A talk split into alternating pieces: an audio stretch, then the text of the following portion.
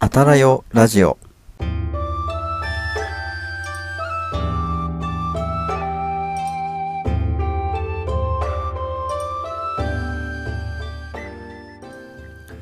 こんばんはひなじゅう男子翔平とこんばんは、お城の建築美を愛す愛理です。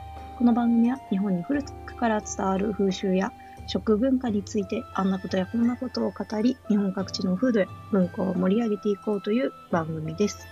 今夜はどんなミラクルが起こるのでしょうか？ひなじゅう男子翔平とお城の建築美を愛す愛理と、そしてあなたと歴史の1ページを刻んでいきましょはいということで始まりましたえー12月10日第61夜のあたらよラジオが始まりましたもう早いもので12月も第2週ですう。はい。まあ、毎度言ってますが。はい師走ですようん。師匠さん前回ですねう、んうん。ライブ配信でせっかくしーちゃんさんいらしたのに、はい私、あれ言ってなかったんですよね。正明寺の運慶店行きましたっていう話できなかったので、ちょっと忘れてたなーっていうので、はい。ああツイッターで言ってましたね見に行ったってうん。あのしーちゃんさんがオフ会の候補地に選んでくれたやつですよねそうですね。うんうんはい。えーどうでしたか？うん。すごい、うんなんだろう。時代っていうか、なんて言ったらいいんですか？こう、長い年月を感じれるうん作品に出会えたなっていう印象ですかね。もうなんか時を超えたイメージ。うん。自分が。へえうん。とても良かったすですね。ああそうなんですね、まあさすがに色まではわからないですけど、うん長い年月かけて、この状態、この、なんか、なんて言ったらいいんですか？細かい芸を見させてもらえるのってありがたいなって思いましたね。なるほどあと、紙で残ってるっていうのも、うん、すごいな。紙ってすごいなって。木もすごいなって思いますけど。ただ紙残念だったのが、はいうん、なんだろう。何の木でできてるのかとか、はいあとはこれが何でできてるのかとか、何が塗られてるのかっていう、そこまでがちょっとわからなかったのが残念でしたね。いなるほど紙でできてるっていうのは何が紙でできてたんですか、あ、紙は書物ですね。ああはいはいはいうん。紙ね紙すごいですよねうん。すごいです。本当に石州和紙なんか1000年以上持つって言われてますからね、ああ、すごい。うん。あ、そうだ。なんか知り合いが紙にハマってて最近紙作り、はい。紙すきするのにはい。構造とか、はいはい。三俣眼皮はい。あの、植物を育て始めて、そここれ越冬させるのどう、そう、どうしたらいいかなとか、はいはい。あと、すくのにちょっとサイズが足りないんだよねっていう話もしてて、それも自分で作るのかどうしようかとかっていう話をされてて、すごいなすごいなって。うん。いやすごいよそんだけ、あの和紙作りにやる気があるんだったらあの職人のところに弟子入りした方がいいんじゃないかなって思いますけどねああ、でも職人さんと友達で、はいはいそう、しょっちゅう一緒につるんではいるんですよ。えその和紙の職人ってことですか？そうそうそう。あ。そういうこと？職人であり、そう、先生というか、うん。結構その界隈では、なんか、突飛な 先生が近所にいて、そう、あの、絶対その産地のものじゃないと嫌だっていう、ちょっとアーティスティックな先生がいて、そう、面白い方がいるんですよ。まあでもその方、その、紙すきだけじゃなく、紙すきに至った経緯も すごい長いんで、はいはい。木工もやるし、漆も、漆かきからやるしっていう、そういう方なので、へえすごいな。あ、紙に行ったかって思って。なるほどなるほど。へえそう。なだ、うんん。まあじゃあちょっとその人の話はまたねあのはい。い聞かせてください、なんかはい。面白そうな人だなって思いました。そうですね、うん。素敵な方がいますね。はい。い、ろんなところ。うん。あ、で、全然また話戻って、運慶店のあった、はい。金沢文庫の隣にある正明寺はいはい。の紅葉も綺麗だったんですけど、はいはい。正明寺自体が結構、こう、長官図があったんですけど、うん。城機能としてすごくいいはい立地に建てられているなっていうのを強く感じたので、そう、正明寺についても詳しく調べたいって思いましたね。なるほど。じゃあそれはま、うん。それもまたネタですね。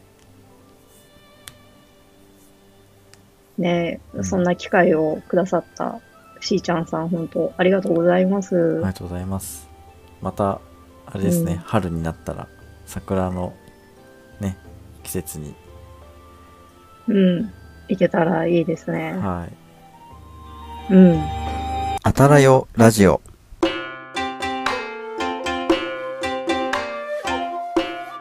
はいということで早速本題の方に入ってまいりたいんですけど、えー前回の配信の時にあ前々回の時からか。あのー12月のテーマをね皆さんに発表できなかったんですよね。できてなかったんですよね。うん。うん、もしかしたら11月末の言ってないか。言ってないね。12月末はだって、11月末はあれか。オフ会の様子を。やったから言ってないんだよね、うん。うん、ということなので、えーまあもう2週目になってしまったんですけど、えー12月のテーマを、えー発表しつつ、えーそのテーマに沿ったお話をね今回していこうかなというところなんですけど、えー今月の12月のテーマは、えー今年1年を漢字1文字で表すならっていうのと、えー今年買ってよかったものとあとリスナーのこと何と呼ぶか問題は引き続きやっていくんですが、えーこの3つですねを12月のテーマにしようと思いましたはい、はい。ということで、えーまずはどっちのお話をしましょうか？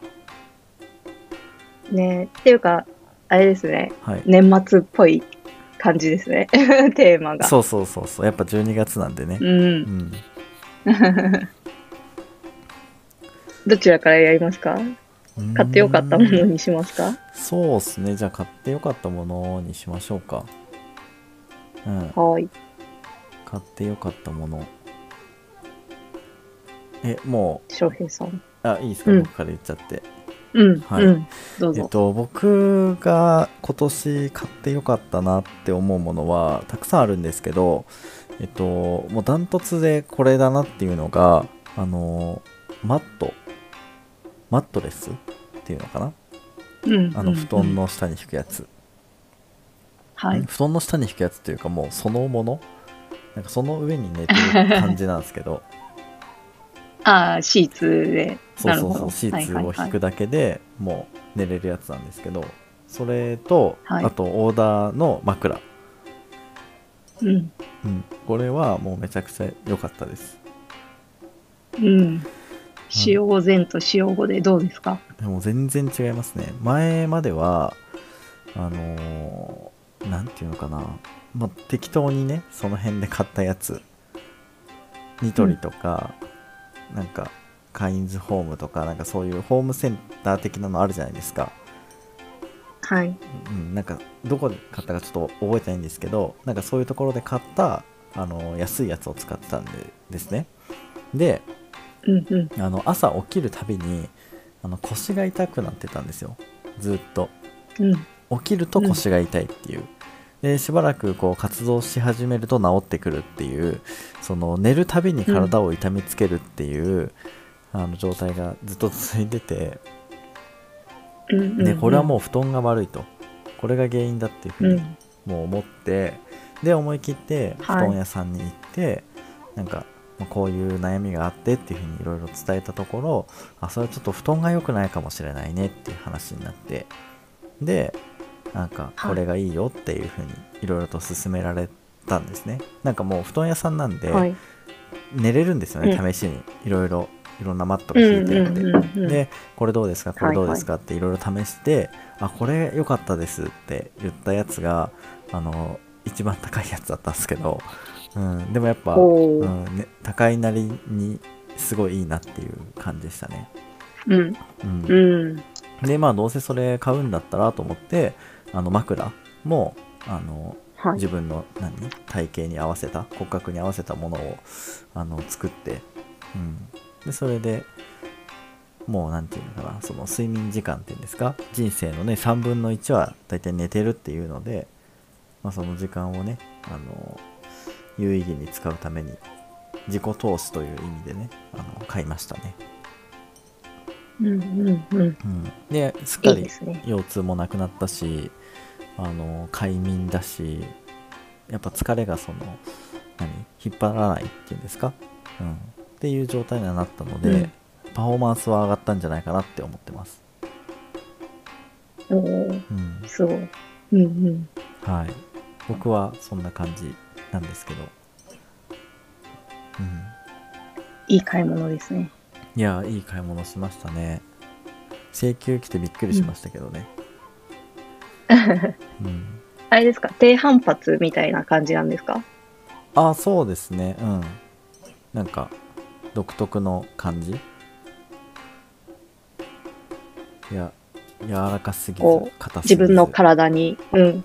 はいはいはい。うんまあそんなにぴったりっていう感じではないですけどね、なんか僕うのん。体にはちょっと硬めが合ってるらしくて、うんうんうん。うん。柔らかいのよりかは硬い方がなんか合ってるみたいで。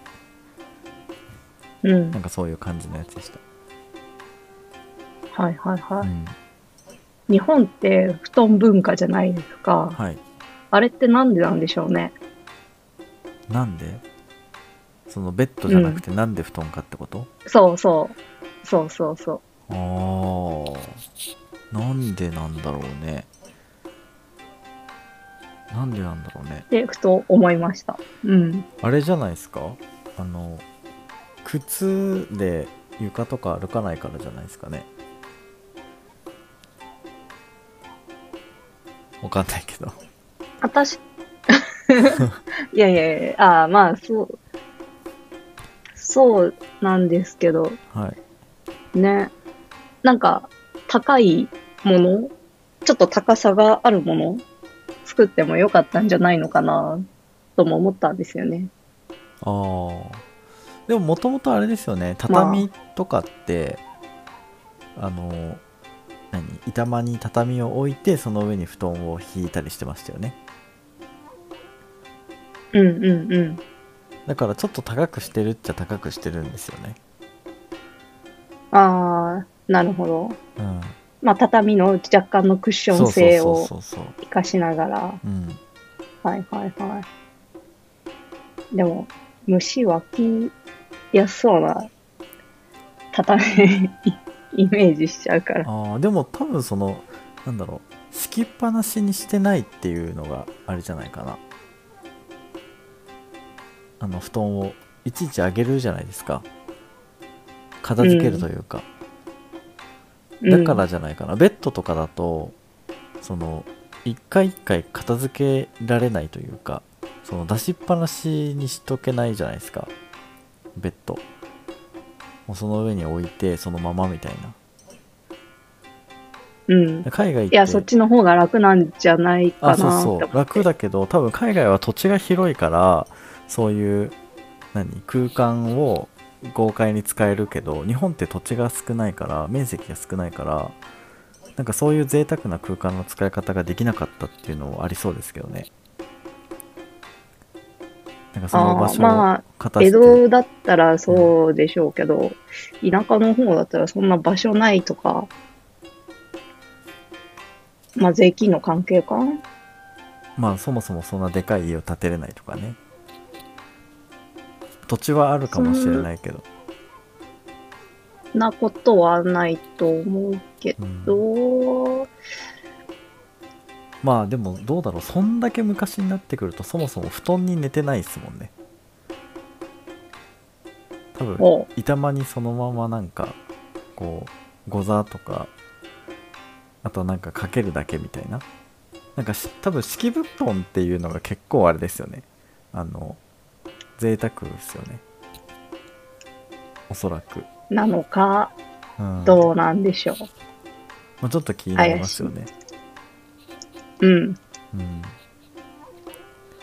まあ、とりあえず僕はあのマットレスと枕が今年買ってよかったものですね。はい。はい。ありがとうございます。はい。愛理さんは何ですか？私はですね、はいあんまり、そう、物に執着、そこまでしてないっていうのが元からあるんですけど、はいはい。それでか、こう、購入したものとか、うん。なんか今年買ってよかったものみたいなのっていうのに、あんまりそこまでうん。興味なかったりするんですね。はいはい。で、まあ、何に使って、こう、幸福度を上げられるかなって考えたときに、私は、あれだなって思ったんですよね。こう、どっか行って人に会うっていう体験をしたことが、なんか一番お金消費してよかったなって思う出来事だなって思ったんですよ。うんうんもう今年1月に会った人とかが登山好きで、はいはい。そう、そこからなんか今年結構登山してたんですけど、うんうん。その仲間に出会えてよかったなって思えたし、あ、で、4月に、まあ基本的にもう古典ラジオが好きすぎてう、んうん。この古典ラジオからつながった、ちょっと出会いというか、うんうんそういう方々に出会えたのも経験としてよくて、ただ今年大きかったのが、その古典ラジオのあのメインパーソナリティの深井さんにお会いできて、うんうん。お話できたっていうのが、もう、ちょっと、一番嬉しかったかもしれないですね。なるほど。まあ他の皆さんにお会いできたのもすごく嬉しかったし、翔平さんにもこの間ね、お会いできたのも、うんうん。うん、そうですね。なるほどね。はい。まあ経験とかね体験の話だったらね。僕もあこれが良かったなあれが良かったなっていうのはまあもちろんねたくさんあるんですけどその例えばまあ登山をする人たちと、まあ、たくさんね山登りすることがあった中で、まあ、例えばこの登山グッズは買ってよかったなとかなんかそういうのないんですか？うーん。まあ基本的に登山する人ってう、ん。ゴミをこう持ち帰るっていうはい。意識があるので、はい落ちてたりしても拾ったりするんですね。ほうほうほう。そのゴミを入れる袋をちょっとおしゃれにしてたんですよ。へえ。その方はモンベルだったんですけど、はいはい。なんか友達に、で、あれ100均に売ってるんだよって教えてもらって、うんうん。で、すぐさま買いに行きましたかね。でそれが買ってよかったものうん。それまあでもまだれそれ買って使ってないので、あ使ってないんだ。ゴミ入れを。はいはいはい。そう。なので、そこまでおすすめはできないんですけど、あーなるほね。いやーなんで飛行機代とか、うん、交通費、買ってよかったもの。ああなるほどね。はいはいはい。うん。なるほど。じゃあ今年1年を漢字1文字で表すならっていう方はどうですか？これは、はいさっきの購入してよかったものと通ずるんですけど、ほあの、会うっていう字ですかね。本当いろんな方にお会いできたなってう。うん思うので、うん。そうですね。で、またそのご縁がまた広がってうん。うんいってる感じがあるので、うんうんうん。合うですね。うん。なるほど。はい。翔平さんは？そうですね。僕は、えーっと、ちょっと2つ迷ってて、うんうん。うん。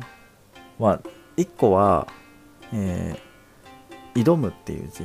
挑戦の挑。うんうん。はい。うんで、もう1個は、縁っていう字ですね。あの、ご縁の縁。うん。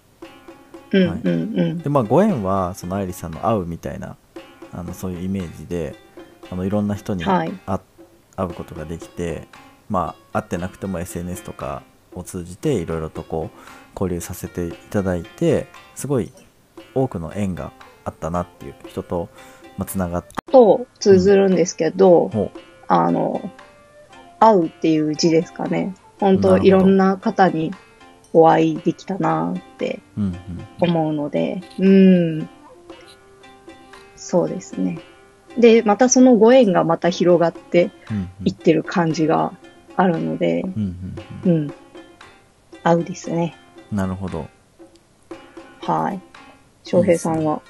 そうですね僕はえーっとちょっと2つ迷っててうんうん。うんまあ1個は、えー挑むっていう字挑戦の挑、うんうん。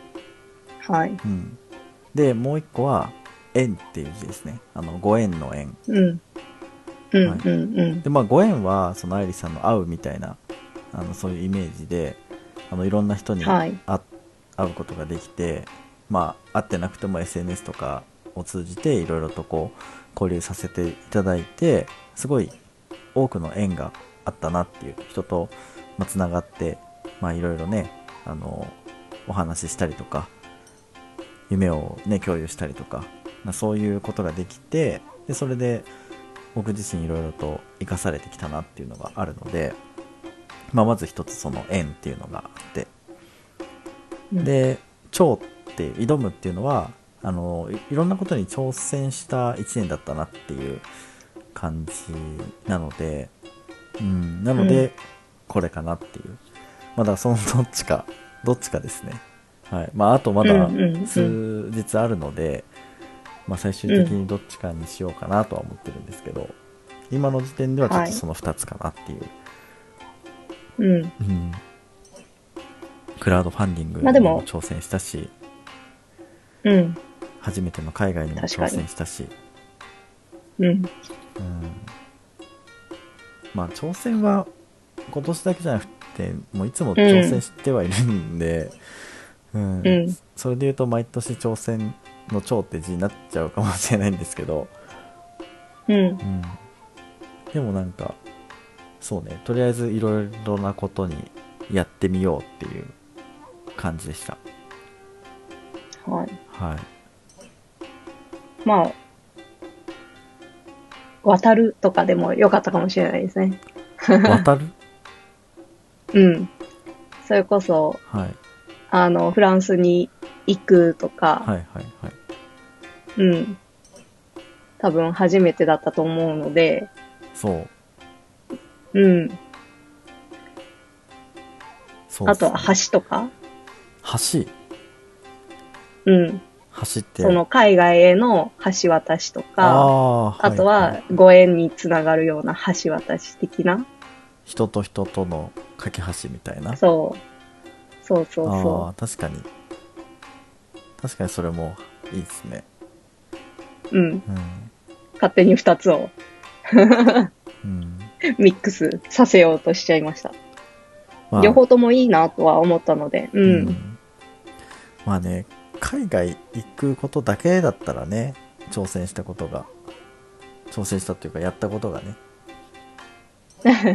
い本当にいろいろやったなと思って、う。うん。ん、初めてのことが結構やっぱ毎年多いというか年々多くなってくる来てるんですよね。うんうん。うん。なんか。まあ、いくつになっても初めてのことは多いですよ。そう。あと、じ、時代が激変してますしね。そうなんか、ついこの間これ覚えたのに、あ、もう時代はこっちみたいな。そうそう それはありますねでもなんか初めてのこと？なんかうん。基本的に年を追うごとに初めてのことって減ってくじゃないですかイメージ的にはやっぱこうね人生経験って初めてのことを繰り返していく上で何年も経ってくるとああもうこれは去年やったしなとかその前にやったしなとか子供の頃にやったしなっていうものがこうどんどんなんだろう初めてのものが減っていくっていうのがなんだろうな世の断りというかまあ、新しいものもどんどん出てきてはいるんですけど、まあ、基本的にはそのなんか初めて食べたとか初めて行った場所みたいなのはどんどん減っていくじゃないですか物理的にはね。だけどなんかここ12年の方が圧倒的に初めてをその前以上に会社員時代の時より体験してるんですよね。まだそれだけ今まで変わり映えのない日常を送っていてそのフリーランスになったことによって今まで行ったことがない場所とかまあ会ったことない人とかにどんどん行けてるんだろうなっていうのをなんか振り返ってみて思いましたね。初めてが増えてきているっていう,、うん。うん。多分、あの、逆に、こう、普通にサラリーマンとか、うん。なんか、なんだろう、一昔前の方々とかっていうのだと、うん。新しいっていうものを見ないうん。で、今までのものからどんどん削り取っていく。そんなイメージの方が私的には強いですかね。削り取っていくそうそうそう。なんだろう。そのさっき翔平さんが言った、うんいや、これはやったことあるからいいや、みたいな。うんうんやらない、みたいな。やらないことが増えていく。うんうんじゃないってことですよね。多分視野も増えて、やらないことが増えていくではない。うん。ということ？えっとねやったことがあることをその引き続き繰り返していくっていうことも当然あるんですけどなんか圧倒的にその初体験が多多かったっていう感じ？なんかね、うん。今までは同じことの繰り返しだったんですよイメージ的にうんうん。うん、なんかやったことがあるからやらないとかじゃなくてやったことあるけどやるやってるみたいな。今日も明日も明後日うん。も同じことをずっと繰り返すみたいな。なんかそういう言い方をうんうんうん。今まではしていたので、その中でその初体験、あこんなの初めてみたいなのを体験する機会がなかったしそれを取りに行こうともしてなかったんですよね。うん。そう。なのでなんかそういった意味でどんどん新しいことをやってるんだみたいな。うん。うん、なんかそんなそんな感じ、うんうんう。うん。だからこの年になってもそういう初めての体験とかってどんどんできるんだなっていう。むしろ驚いている。そういうことがたくさんあること。で 今まで何をしていたんだっていうぐらい新しいことと出会ってて面白いですね毎日がうん。だって富士山登ったことないですもんね。そうだからそれもまだあのは初登山が残ってるんですよ、うん、ねえ。やれることたくさんあるじゃないですか。そうあるんですよ多分本当に一生人間の一生であの体験できないほど初めてのことって本当は山ほどあるんですよね。うん、そう。う。ん、本当はね。だけどそれをなんか取りに行こうとしてないだけなんだなって思いました、うん、うん、そう。大多数がね。そうそうそう。だそれをまあでも取らないいことも人生だし、あもちろん。それは許容するものではそうそうそうそう。ないので、全然いいと思うんですそけど。う同じことのね、繰り返しだって別にいいし、うん。うん。そんなこと言いながらねあのご飯好きだからやっぱ米食べるわけじゃないですか、うん。食べたことあるけど美味しいって分かってるから食べるわけだしその繰り返すこと自体が別にね、あのダメってことではないないんですけどただやっぱりその新しいことというかまだ見たことない世界とか感じたことのない感情とかをどんどん味わいに行くのも面白いなっていうふうに、この年になってあの気づいたっていう、うんうんうん。いや気づいたというかまだできるんだなっていう。うん。すごいねここ12年はめちゃめちゃそういうこと感じてますね、いいですね。うん。いや本当に面白いですね。なんかその初めてって。初めてを体験した時になんか知れば知るほど自分の小ささを知るというかうん。なんか自分って何も知らないんだろうなっていうのをそういう感覚がこう日に日に強まっていくっていうんですか。うん。うん、なんか今まで本当に井の中のはずだったんだなって思いますもん。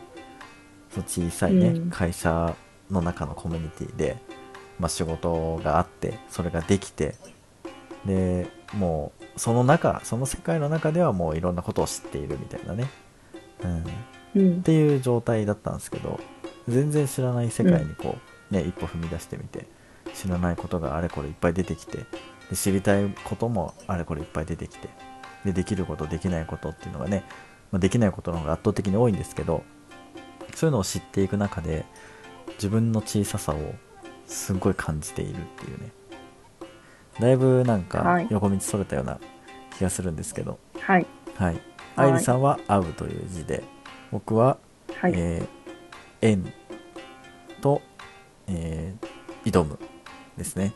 はい。はい。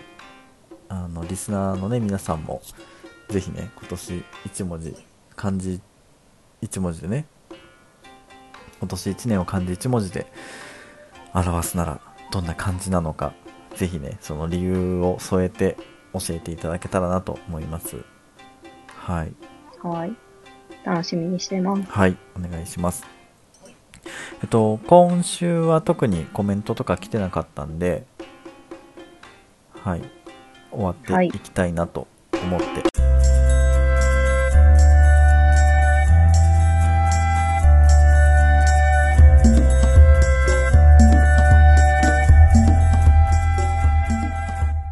改めまして、12月の歴史語らうのテーマは、今年1年を漢字一文字で表すならと、今年買って良かったもの、リスナーさんのことを何と呼ぶのかになります。